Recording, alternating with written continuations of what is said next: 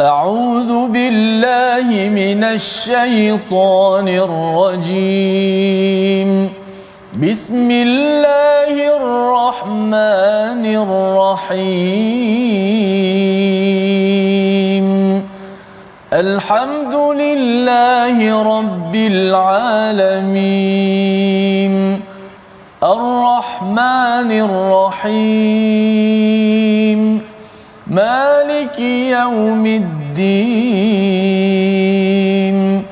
إياك نعبد وإياك نستعين. اهدنا الصراط المستقيم. صراط الذين أنعمت عليهم غير المغضوب عليهم ولا الضالين.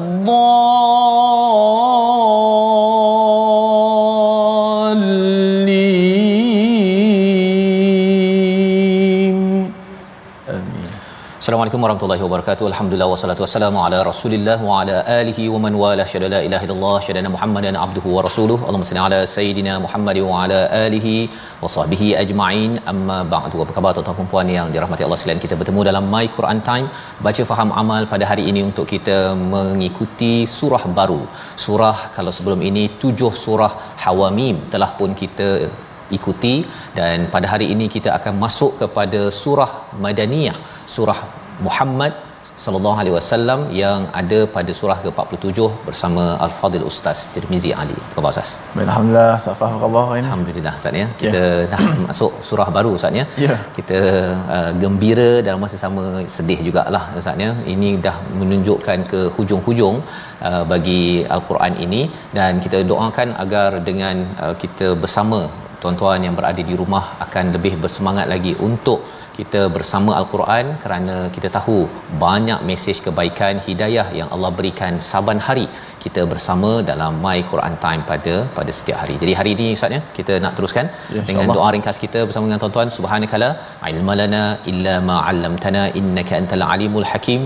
Rabbi zidni ilma rabbi shrah li sadri wa yassir li amri wahlul 'uqdatam min lisani yafqahu qawli. Amin. Ya rabbal alamin.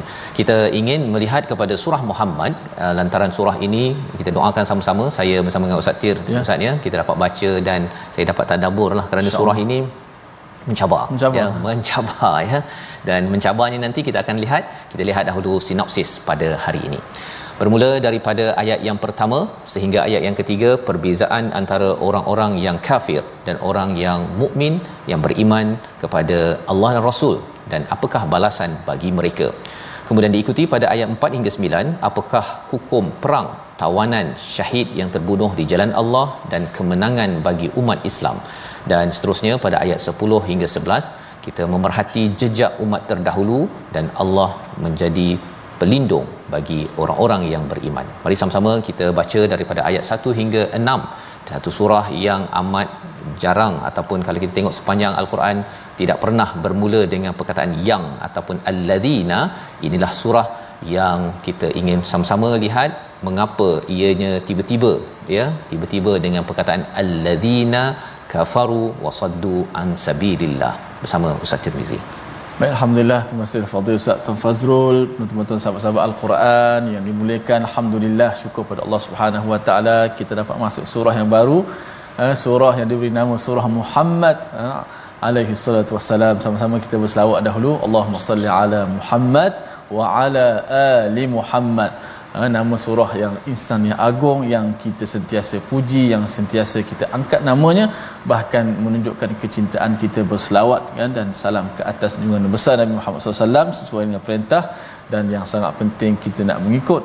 Uh, syariat sunnah yang dibawa oleh nabi kita yang tercinta nabi kita Muhammad sallallahu alaihi wa alihi wasallam insyaallah uh, surah Muhammad akan kita baca akan Ustaz Fah katalah biasanya allazi allazi ni duduk di tengah-tengah ayat kan uh, kali ni bukan setakat uh, awal ayat ayat pertama Ayat pertama. uh, sudah pasti ada uh, penceritaan dan sebagainya insyaallah Ustaz Fas akan terangkan namun kita tugas kita kita nak baca dahulu ayat pertama hingga ayat yang keempat Empat. Ayat ke-6 Ustaz. Pertama ayat, ayat ke-6. Okey, sorry. Ah, okey. Pertama ayat ke-6. Okey.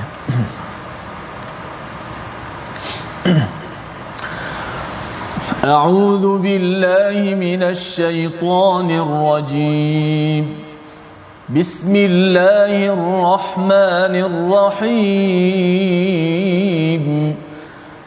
الذين كفروا وصدوا عن سبيل الله أضل أعمالهم.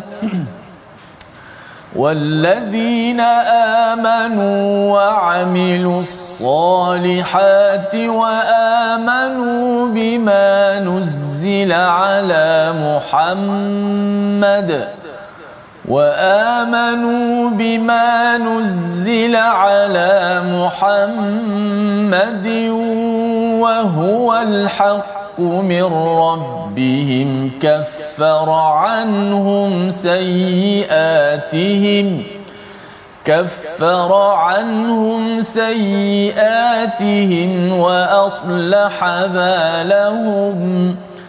ذلك بأن الذين كفروا اتبعوا الباطل وأن الذين آمنوا وأن الذين آمنوا اتبعوا الحق من ربهم وأن الذين آمنوا اتبعوا الحق من ربهم كذلك يضرب الله للناس أمثالهم كذلك يضرب الله للناس أمثالهم فإذا لقيتم الذين كفروا فضرب الرقاب فضرب الرقاب حتى إذا أثخنتموهم فشدوا الوثاق. فشدوا الوثاق فإما منا بعد وإما فداء حتى تضع الحرب أوزارها. ذلك ولو يشاء الله لانتصر منهم ولكن ولكن ليبلو بعضكم ببعض. والذين قتلوا في سبيل الله فلن يضل أعمالهم.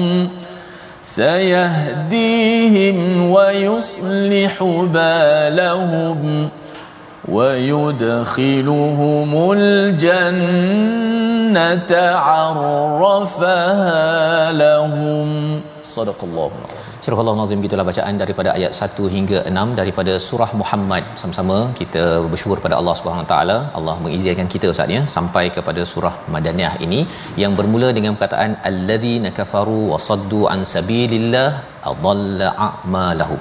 Ustaz ya.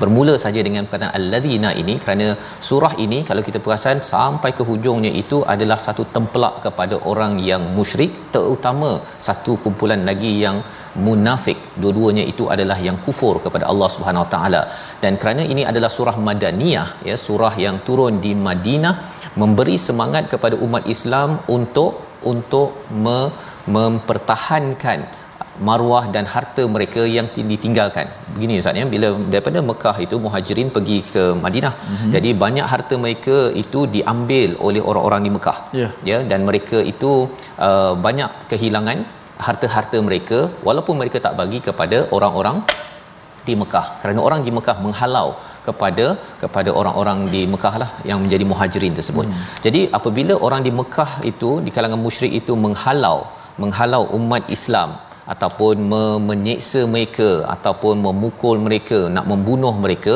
maka ini adalah sebagai satu jenayah ya jenayah di Mekah. Dan apabila berlakunya uh, rampasan harta harta ini masih lagi milik umat Islam.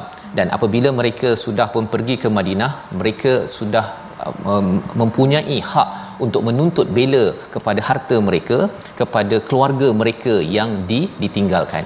Jadi surah Muhammad ini turun kepada umat Islam di Madinah ini untuk memberikan uh, perspektif bahawa alladzina kafaru wasaddu an sabilillah iaitu orang yang kafir dan yang menghalang daripada jalan Allah iaitu merujuk kepada orang-orang yang uh, yang musyrik yang munafik maka segala amal mereka itu adalah hilang.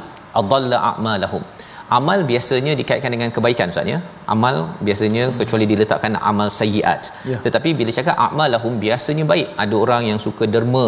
Uh, orang-orang di di Mekah itu mereka merasakan bahawa mereka bagi minum kepada orang yang pergi ke haji mereka membantu kepada orang miskin. Mereka ada amal kebaikan. Tetapi Allah menyatakan habis ya segala apa yang mereka amalkan kebaikan itu habis kerana apa? Kerana mereka kufur dan mereka menghalang daripada jalan Allah. Dan ayat ini terus saja alladzina iaitu terus masuk topik ya. Pendek saja ayat pertama ni ustaz ya. Nak ceritanya ialah ini pasal moodnya adalah mood untuk uh, berperang. Dan bila cakap berperang uh, apa pa, apa panglima perang ke apa ke dia tak sempat ya assalamualaikum apa khabar semua hari ini kita nak bersama-sama menuju kepada medan perang dia tak ada intro dia terus saja orang kafir orang yang halang pum semuanya tidak diterima. Ha lebih kurang begitu. Dia punya uh, arahan-arahan itu sebabnya di hujung surah ini di hujung setiap ayat dia sama ada hum ataupun kum Ustaz ya.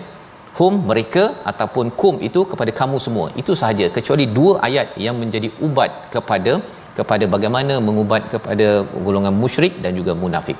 Walladzina amanu. Bagaimana orang yang beriman? Orang beriman dan beramal soleh dan beriman bima nuzila ala Muhammad ya ha, kalau kita tengok sebelum ini beriman beramal soleh ini uh, begitu saja disampaikan ustaz ya surah al-as illal ladzina amanu wa amilus solihat tetapi bila kita lihat pada ayat ini ada tambahan wa amanu bima nuzila ala Muhammad ya ia adalah sebagai satu penekanan bahawa keimanan pada apa yang diturunkan kepada bukan rasul kepada Muhammad. Pasal ada yang kata uh, saya tak percaya pada Muhammad itu sebagai rasul. Okey tak apa guna nama Muhammad. Tapi apa yang diturunkan itu adalah daripada Allah jika ianya tidak diimani. Dan Allah dah cakap wahwal haq itu adalah daripada Allah kebenaran itu. Sebenarnya kalau itu yang berlaku maka insya-Allah orang itu akan diampunkan segala kesilapan dia ustaz ya iaitu bila dia beriman beramal soleh beriman kepada apa yang diturunkan oleh Nabi Muhammad sudah tentunya dia akan mengikut kepada Nabi Muhammad sebagai Rasul sallallahu alaihi wasallam. Dan inilah surah surah Muhammad, surah Al-Fath pada surah 48 dan surah 49 bercakap tentang bagaimana menghormati kepada nabi pada waktu hidupnya dan pada waktu wafatnya ini juga ada adab yang perlu kita beri perhatian. Jadi kesan bila kita beriman, kita beriman beramal soleh dan juga beriman kepada Al-Quran, beriman kepada Nabi Muhammad sallallahu alaihi wasallam, Allah kata dua perkara kaffara anhum sayiatihim segala kesilapan kita ustaznya dosa-dosa kita yang lalu itu Allah akan hapuskan. Dan yang keduanya wa aslaha balahum Allah akan baiki kehidupan kita keagamaan kita kita rasakan bahawa dulu saya ni tak sembahyang saya ni memang teruk ketika di tempat kerja ataupun dalam hidup. Apabila kita buat saja iman amal soleh ya kita baiki amal kita kita beriman dengan Quran dan juga kepada Nabi Muhammad kita cuba ikut apa yang Nabi cakap di dalam hadis maka keadaan kita akan dimajukan. Itu dalam perspektif individu. Tetapi dalam peringkat keluarga masyarakat negara sesebuah negara akan maju apabila beramal dengan ayat nombor 2 ini. Nah, ini formula penting. Kenapa? Kerana Nabi Muhammad bukan sekadar contoh ikutan kepada umat Islam semata-mata tetapi adalah untuk seluruh alam. Ayat yang ketiga kita nak baca ya bagaimana Allah menemplak kepada mereka yang kufur yang mengikut kepada kebatilan. Ayat 3 bersama Al-Fadhil Ustaz Tirmizi. Baik, masya-Allah, uh, kita dah uh, terdapat dua ayat, kita nak baca ayat ketiga. Ya. Zalika bi anna alladhina kafaru tabaqul batil. Uh, ayat-ayat yang juga mencabar kalau kita perasan uh, hujung-hujung uh, di hujung-hujung ayat itu, nombor ayat itu berhenti dia tidak lagi macam seperti surah-surah yang lain. Berubah. Ini antara semuanya diberhenti dalam keadaan uh, ada Terkejut. uh, terkejut Ustaz, ya? terkejut ada kata kata ada ada domain dia Ya. ada pronoun dia lahum lahum uh, semuanya kalau kita tengok tu lahum lahum ataupun kum dan sebagainya uh, memberi mesej yang Ustaz kata terkejut terkejut saja kan okey kita nak baca ayat ketiga zalika bi anna alladhina kafaru insyaallah a'udzubillahi minasyaitanir rajim ذلك بأن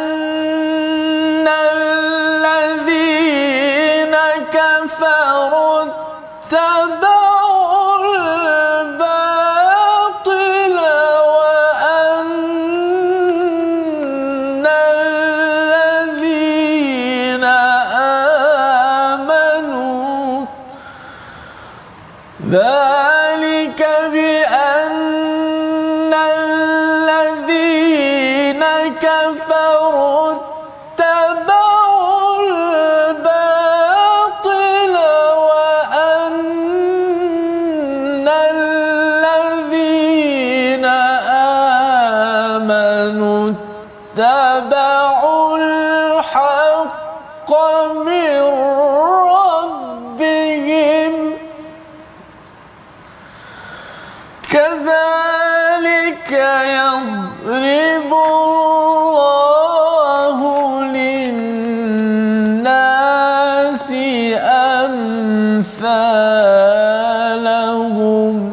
Surakallahu Surakallahu Nazim demikian itu kerana sesungguhnya orang-orang kafir mengikut yang batil dan sesungguhnya orang-orang yang beriman mengikut kebenaran daripada Tuhan mereka. Demikian Allah membuat perumpamaan-perumpamaan bagi manusia. Nak menceritakan kepada kita semua tuan-tuan bahawa sepanjang sejarah manusia, ya Allah nyatakan kadzalika yadribullahu linnasi amsalahum iaitu misal ya perumpamaan keadaan manusia satu yang kufur satu lagi yang ber, beriman. Yang kufur ini adalah mengikut kepada kebatilan perkara yang tak betul yang sumbernya daripada syaitan. Dia merasakan bahawa manusia boleh dibunuh begitu sahaja kerana memperjuangkan ekonomi kerana nak minyak nak macam-macam sebab yang batil ya sekadar perkara dunia maka seseorang yang kufur itu sanggup untuk untuk melakukan sesuatu yang merosakkan kepada kepada dunia. Tetapi orang yang beriman selalu mengikut kepada al-haqqu mir rabbihim ya al-haqqu mir rabbihim iaitu kebenaran daripada al-Quran yang datang daripada Tuhan ya jadi itu sepanjang sejarah ya kalau kita cakap tentang al-haqqu mir rabbihim ini kalau zaman Nabi Musa itu ada Taurat ya pada zaman Nabi uh, Isa itu Injil bersama dengan Taurat ya. Jadi wahyu itu akan diikuti dan itulah perjuangannya Mengapa penting? Kerana bila kita mengikut wahyu, kepentingan kita adalah dekat dengan Tuhan dan me- melakukan keamanan kepada manusia. Tetapi kalau katakan kerana kebatilan, masa saya belajar bahasa Arab dulu saatnya, saya belajar bahasa Arab minor dulu dekat US bersama dengan tentera US yang nak pergi serang Iraq. Dia kata bahawa we bring peace, kan? Kami nak bawa misi keamanan. Jadi dia dia rasa bahawa dia bawa keamanan, dia belajar bahasa Arab tu satu saya tanya uh, mengapa belajar bahasa Arab? Pasal dia kata dia nak memahami apa yang dibincangkan oleh orang-orang Iraq di sana agar nanti kami boleh bawa keamanan pada mereka. Pasal mereka ni ada Saddam lah apa sebagainya. Mereka Saddam ini sebagai lambang kezaliman bagi mereka. Ya. Ha, jadi cuba kita pada waktu itu saya berfikir wah mereka ni dengan dengan apa dengan nak berperang nak bunuh umat Islam dia belajar bahasa Arab saya waktu tu belajar bahasa Arab asalnya nak dapat A. Kan nak cover CGPA lah kan. Tapi lepas tu baru insaf lah oh rupa-rupanya saya kena belajar bahasa Arab untuk mengetahui kebenaran berbanding dengan tentera US yang belajar bahasa Arab untuk memperjuangkan kebatilan. Dan Allah beritahu perkara ini kerana kita kena bersungguh-sungguh Ustaz. Ha, kita kena bersungguh-sungguh sepanjang sejarah ada orang bersungguh-sungguh pada kebatilan, kita yang buat baik kena lagi bersungguh-sungguh. Jangan kita macam lahan je kan ya. Kita tak bersemangat dan saya ucapkan tahniah pada tuan-tuan. Terus bersemangat mengikuti my Quran time share dengan rakan ya. Terus kita setiap hari kita ucapkan tahniah kepada pasukan production. Semangat pasal apa? Pasal saya melihat tentera-tentera tu ya dia semangat. Masa awal semester uh, pertama tu belajar bahasa Arab saya hero lah. Pasal saya boleh alif bata ha kan? Dia tak tahu alif bata saya tunjuk pada dia. Alif. Bata macam tu kan? Tapi lepas tu dia dah sampai boleh bercakap Masya-Allah. bahasa Arab kerana mereka ingin membunuh kepada orang-orang Islam yang berada di Iraq pada pada waktu itu. Jadi ini pelajaran penting untuk kita sentiasa bersungguh dan pada ayat yang keempat itu adalah ayat yang pernah dikot ya pernah diambil ketika peristiwa September 11 saya kat sana juga Ustaz dekat US tu hmm. pada tahun 2000 2001 di mana uh, dibawakan ayat ini tapi waktu itu tak belajar tadabbur lagi kan?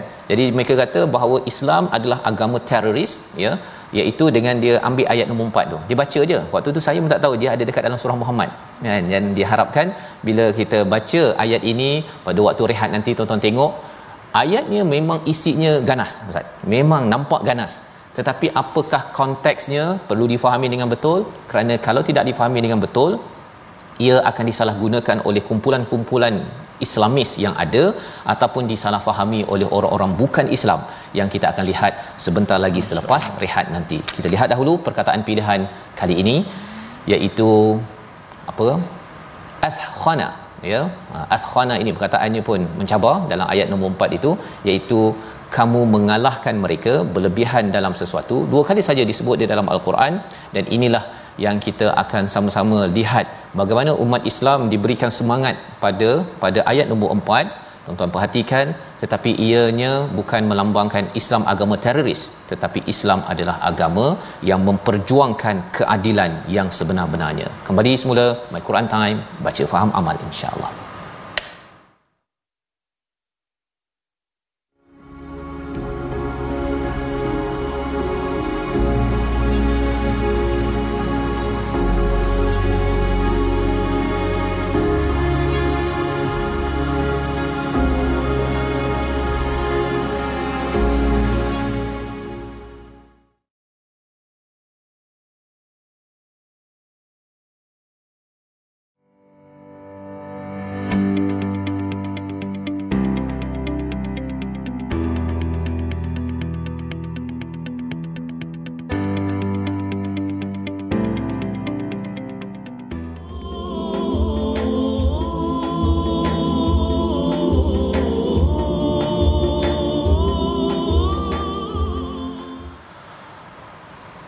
Yeah.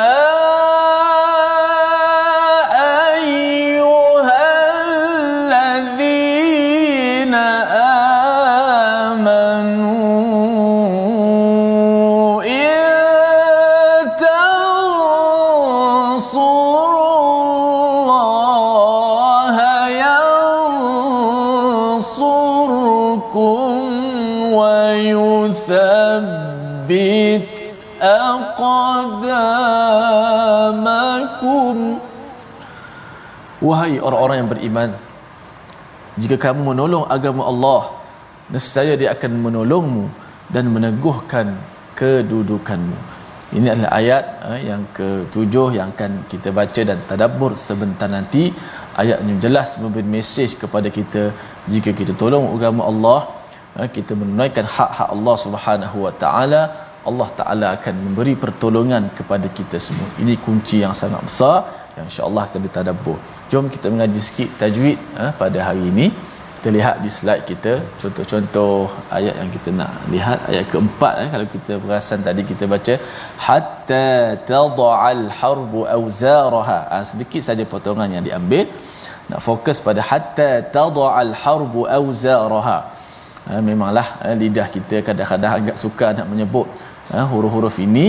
Ha, ada huruf apa? Tad'a ha, huruf ta di hujung lidah. Huruf dad eh, di bahagian tepi lidah. Huruf ain di bahagian tengah halkum eh, nak menjelaskan makhraj apatah lagi nak dicampur dengan sifat-sifatnya juga. Uh, so jangan kita tebalkan ta itu. Hatta tadaa tadaa. Uh, tebalkan ta dia secara automatik jadi ta. Hatta tadaa tadaa. Jadi kita baca hatta tada hatta tadaa حتى تضع الحرب أوزارها semua-semua kita ikut di rumah satu dua tiga حتى تضع الحرب أوزارها أوزارها Ha, yang tebal kita tebalkan yang nipis kita nipiskan jangan auzaraha ha, raha ra dengan ha sama tebal. Sepatutnya ra yang tebal ha nipis. Raha auzaraha tadaa kita baca sama-sama. Hatta tadaa alharbu auzaraha. Nah itu sedikit untuk ulang kaji tajwid pada hari ini ha, kita berikan hak-hak setiap hurufnya makhraj tempat dia dan juga sifatnya. Kalau sifatnya tebal kita tebalkan. Sifatnya nipis kita nipiskan. Dan uh, kefasihan dalam menyebut huruf sudah pastilah apabila kita mengulang-ulang-ulang perkataan. Kali pertama rasa payah kali kedua payah. Tapi kalau kita ulang bayangkan sampai 10 kali tempat-tempat yang payah lama-lama dia akan jadi mudah. Jadi setiap uh, perbuatan tu mesti ada latihan setiap ilmu setiap perkara ada tadrib dia ada tatbik dia ada latihan ada percubaan yang kita buat lama-lama lidah kita jadi fasih insya-Allah. Wallahu a'lam. Safas terima kasih ucapkan pada Ustaz Tirmizi untuk menjelaskan bagaimana bacaan bagi ayat yang keempat tadi Ustaz ya, ya. di bahagian hatta tada'al harf ya, ya auzaraha sebentar tadi. Dan ada tadrib ada ada apa latihan yang perlu dibuat. Dan bercakap tadi tentang uh, umat-umat Islam. Umat Islam yang berada di Madinah mereka sudah dilatih di Mekah ya. Di Mekah bila mereka itu beriman dan mereka itu dihenyak dipukul dan sebagainya pada waktu itu mereka tidak dibenarkan untuk membalas walaupun sedikit ya tidak dibenarkan berperang apatah lagi. Kerana mereka adalah satu kumpulan kecil yang masih lemah. Apabila sampai di Madinah mereka adalah satu kerajaan. Satu kerajaan. Jadi pada waktu itulah surah ini turun dan kita kena faham bahawa bila kita melihat ayat yang keempat Allah menyatakan fa iza laqitumul ladina kafaru. Jika kamu berjumpa dengan orang-orang yang kafir kalau kita ingatkan bahawa nak bagi semangat berperang ni ustaz ni jangan hmm. takut ya jangan jangan kamu bimbang itu kita harapkan dia punya mesejnya tetapi Allah kata di sini fadarbar riqab iaitu pukul di belakang leher mereka oh. maksudnya ini memang ayat ganas ustaz ya kalau orang nak cakap ganas kan. Tetapi ganasnya ini bila dah sampai di medan perang ya memberi semangat kepada barisan mujahid yang berada di medan perang yang itu jangan lagi uh, ambil uh, apa istilahnya uh, kesian-kesian ustaz. Ya bagi bila dah masuk medan perang. Tetapi kita, umat Islam bila diminta untuk di luar medan perang ber, uh, dalam dalam keadaan yang penuh rahmah itu yang perlu diberi perhatian. Malah lebih daripada itu dalam disiplin perang di dalam Islam dia tak boleh uh, pokok uh, apa potong pokok golongan wanita anak-anak yang berada dalam rumah-rumah ibadah semuanya tidak boleh dikacau. Ada disiplin yang tinggi sebenarnya. Tetapi bila diminta untuk berperang kepada musuh yang selama ini sudah membunuh sudah uh, menghancurkan harta yang merosakkan hubungan kekeluargaan maka orang ini tidak diberi peluang. Hatta idza Oh, susah nak sebut ni Ustaz ya. Macam mana Ustaz sebutkan tu? Hatta idza athkhantumuhum fashuddul watha. Ya, dia nak sebut ni susah tu pasal dia sebenarnya macam kalau ada nyamuk tu kita lenyek tu ya. kan. Dia kalau boleh kamu kalahkan itu betul-betul kalah kan. Oh. Ha, itu dia punya. Nak buat lagu pun payah Safa. Susah. Kerana apa? Kerana ini adalah semangat dia kepada umat Islam yang akan berjuang. Belum lagi masuk belum lagi pergi ke perang pertama iaitu perang Badar yang berlaku pada tahun 2 2 Hijrah. Fashuddul wathaq iaitu kalau ikat tu ikat kuat-kuat Ustaz. Ya. Ha, kalau ada tawanan itu kalau ikat tu jangan ikat bagi je longgar-longgar mesti ikat-ikat kalau boleh sampai ter, ter, terjerut lah ha, ya kepada tangannya ini dan kemudian fa imma manam ba'du wa imma fidaa iaitu kalau nak bebaskan uh, sama ada dua pilihan sama ada bebaskan ataupun kenakan harta uh, tebusan fida ya fidyah hatta tada'al harbu auzaraha sampailah gencatan senjata yang berlaku. Jadi kalau kita tengok dalam ayat ini pada sebahagian ayat 4 ini memang uh, terus menerus ya. Allah memberitahu kerana umat Islam adalah ujian. Ya Allah sebenarnya memberikan uh, ujian sesama sendiri. Umat Islam dan bukan Islam yang menyerang kepada umat umat Islam. Allah boleh sebenarnya untuk menghancurkan umat yang bukan Islam sebagaimana yang telah berlaku kepada Nabi Nuh kaumnya kepada kaum Nabi Lut dan sebagainya. Tetapi Allah nyatakan bagi umat Islam umat Nabi Muhammad sallallahu alaihi wasallam orang Islam itu sendiri yang akan menjadi sebagai sebagai ejen untuk menentukan kesalahan kebatilan yang ada pada umat bukan Islam yang menentang. Walladzina qutilu mereka yang terbunuh di jalan Allah falan yudilla a'malahum. Segala amalnya itu tidak akan hilang tidak akan menjadi sia-sia. Ini tawaran daripada Allah. Yang pertama yang kedua pada ayat 5 itu akan diberikan petunjuk sayahdihim wa yuslihu balahum. Macam mana wa yuslihu balahum? Satu urusan-urusan individu yang uh, syahid itu akan dibaiki tetapi keadaan masyarakat akan dibaiki kerana tidak ada orang yang boleh berbuat kezaliman. Tidak ada orang yang boleh membunuh sesuka hati yang boleh merosakkan. Dan kita kena faham umat Islam di Madinah itu bukannya tidak mengeraikan agama lain ya seperti orang Yahudi ada orang Nasrani ada. Kerana apa? Kerana Islam tidak memaksa agama. Tetapi jangan sampai agama lain ataupun orang Islam yang munafik menyerang kepada orang-orang yang ingin beragama mengibadahkan menghambakan diri pada Allah Subhanahu Wa Taala. Ayat yang ke-6 Allah menyatakan wa yudkhiluhumul jannah.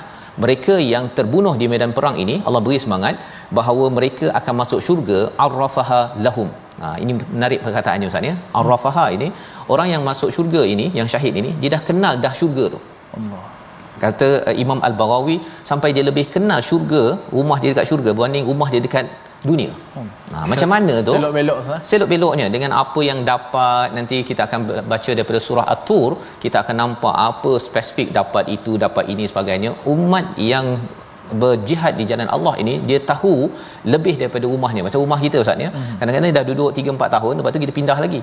Lepas tu kita pindah lagi kita pun tak tahu macam mana ciri rumah yang akan datang dan yang lepas pun dah terlupa. Kan? Bilik 3 ke bilik 4 ah lebih kurang oh. gitu kan? Tetapi bagi orang yang menuju kepada Allah dia dah kenal dah ya dia dapat buah-buahannya dia dapat bangunan apa luasnya macam mana dan sebagainya kerana beriman dengan dengan al-Quran dan diperjuangkan al-Quran itu. Maka kita nak baca ayat yang ke-7 bagaimana Allah memberi semangat lagi kepada orang yang beriman kepada kita semua semua agar kita ada semangat juang yang tinggi, jangan lembik dalam meneruskan kehidupan. Ayat yang ke-7 hingga ayat yang ke-11. Baik. A'udzu billahi يا أيها الذين آمنوا إن تنصروا الله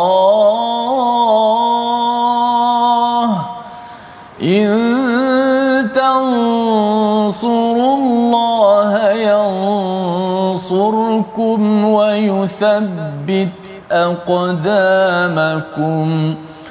والذين كفروا فتعسا لهم وأضل أعمالهم.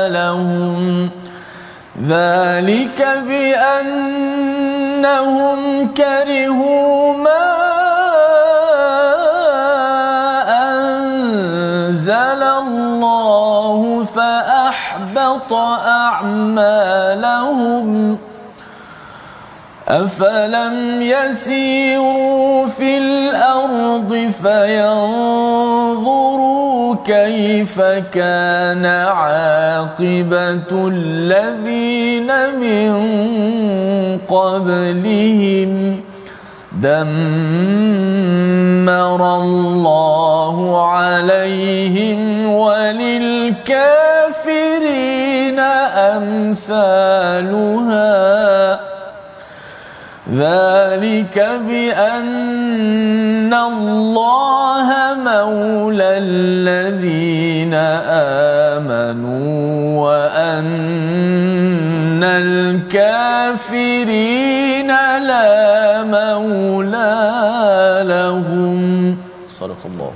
Surah Al-Nazim gitulah bacaan daripada ayat yang ke-7 hingga 11 kita menyambung seruan ataupun semangat yang ditiupkan yang disampaikan Allah kepada orang-orang yang beriman. Ya ayyuhallazina amanu in tansurullaha yansurkum wa yuthabbit aqdamakum. Ini ayat yang selalu dibaca ustaz ya? Hmm. penceramah selalu baca ayat ini. Dan ayat ini adalah sebenarnya asalnya semangat yang ditanamkan kepada kepada mereka yang akan berjuang Perang pertama kita ialah perang Badar. Ustaz ni dalam sejarah berlaku pada tahun 2 Hijrah pada bulan Ramadan pula tu. Ramadan pertama yang wajib puasa itulah juga yang berperangnya itu. Jadi Allah menyatakan wahai orang yang beriman jika kamu menolong Allah. Apa maksudnya? Menolong Allah ini banyak disampaikan oleh uh, mufassir. Salah satunya ialah apabila kita menghidupkan agama kita ustaz ya. Satu satu di medan perang ya. Tetapi kalau kita tidak ada uh, seruan ke medan perang kita memperjuangkan agama dalam dalam keluarga kita ya. Kita cuba perjuangkan dalam tempat kerja kita dalam masyarakat kita di Facebook di mana sahaja itu adalah tansurullah ayansurkum tolong dengan apa? Segala apa yang boleh kita tolong. Kalau kita ada ilmu kita ada kemahiran kita ada harta semuanya itu kita gunakan untuk menolong agama Allah. Allah janji intang surullah yang surkum Allah pasti akan tolong kamu. Tolong kita semua. Untuk apa? Untuk kita hidup di dunia ini dan juga apabila kita sampai di akhirat kita mendapat pertolongan. Mudah cerita ustaz ya? Hmm. kalau katakan anak Uh, kena apa bergaduh dekat sekolah contohnya bila pengetua ataupun cikgu tolong maka anak itu dia tak rasa takut. Kita tahu bahawa sebenarnya Islam ini ada orang yang tak suka. Kita tahu berdasarkan pada apa yang kita belajar daripada al-Quran. Ada orang tak suka kerana kalau kena tegur kalau kena tegur nanti kacaulah dia punya bisnes. Kan? Kacaulah dia punya kartel ataupun dia dah ada orang-orang yang setiap bulan masuk duit dalam akaun dia kalau kena tegur nanti ataupun kalau diperjuangkan habis peluang-peluang duit tepi yang tidak halal yang di yang diperoleh selama ini. Jadi bagi kumpulan-kumpulan tertentu dia merasakan bahawa jika diperjuangkan Islam di tempat-tempat tertentu ini dia akan terkacau dan akan terketepi. Dan lebih daripada itu bila kita berjuang ini kadang-kadang hati kita akan goyang. Allah nyatakan pada ayat 7 ini wa yuthabbit aqdamakum kalau uh, tentera ustaz ya di medan perang tersebut maksudnya ialah pada waktu itu kalau dia takut tak kuat aqdamakum itu dia akan cabut juga ya, ya? dan inilah uh, satu cara bagaimana Allah memberi pertolongan. Syaratnya ialah kita kena mula dulu ustaz. Nah kita kena mula dahulu. Dan daripada ayat yang ketujuh ini kita dapat uh, faham bahawa jika kita menghidupkan iman dan amal ini ia akan menyebabkan Allah akan tolong dan tolong dan tolong bahagian ekonomi, bahagian sosial, bahagian pendidikan, apa sahaja dalam keluarga masyarakat kita Allah akan tolong. Jika tidak, kita akan jadi lembik ustaz. Ha ya, lawan pada wa yuthabbit aqdamakum itu lemah semangat. Nak jadi ayah pun nak tegur pada anak pun tak berani, ya. Ataupun katakan si ibu nak tegur anak agar jangan main game selalu ataupun nak pastikan anak solat bangun bangun bangun bila anak dah lima kali tak bangun-bangun pagi subuh tu dia dah rasa macam dah lah tu kan? Pandai-pandailah ya. Padahal sebenarnya orang yang menolong agama Allah Allah akan kuatkan semangat kita walaupun ada oh, cabaran. Ayat yang ke-8 Allah menyatakan walladzina kafaru fata'san. Ya fata'sal lahum. Bagi orang kafir itu ada kehancuran dan akan dihapuskan amalan. Kita perasan di dalam ayat ni banyak berulang saja ya. amal mereka akan hancur. Tak berguna nak beri semangat kepada orang beriman.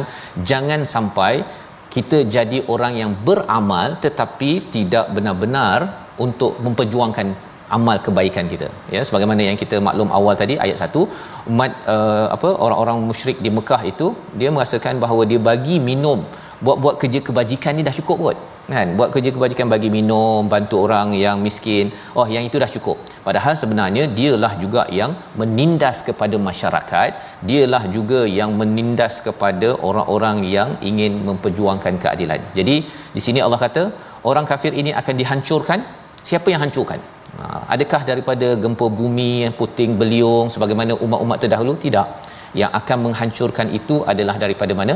Daripada umat Islam yang benar-benar menolong kepada agama Allah. Kita belajar ataupun kita baca ayat 9 uh, dan juga ayat 10 ataupun kita tengok dulu ayat 9 yang pendek kemudian kita akan baca ayat 10 kerana ayat 10 ni uh, berbeza Ustaz. Ya. Hujungnya bukan ada kum ataupun hum. Ah. Dia ada ha.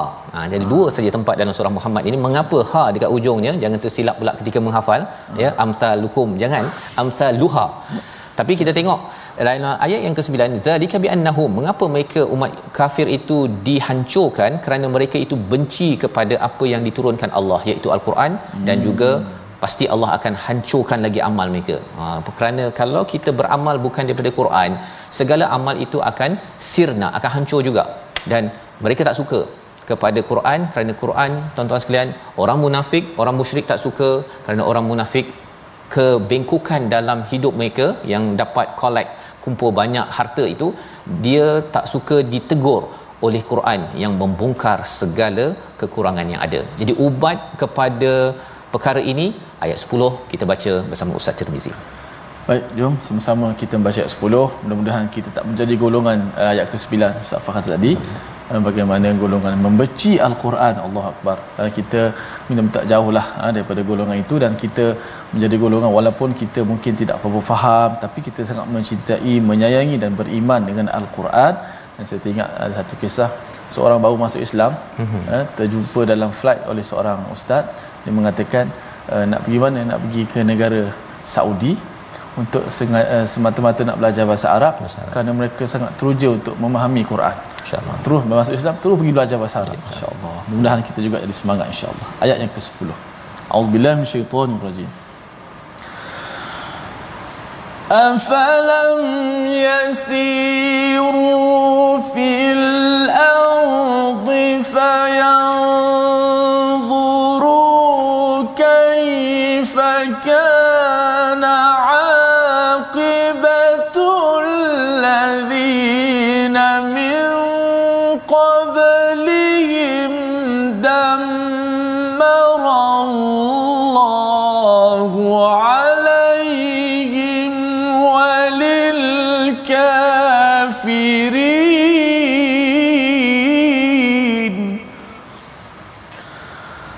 دم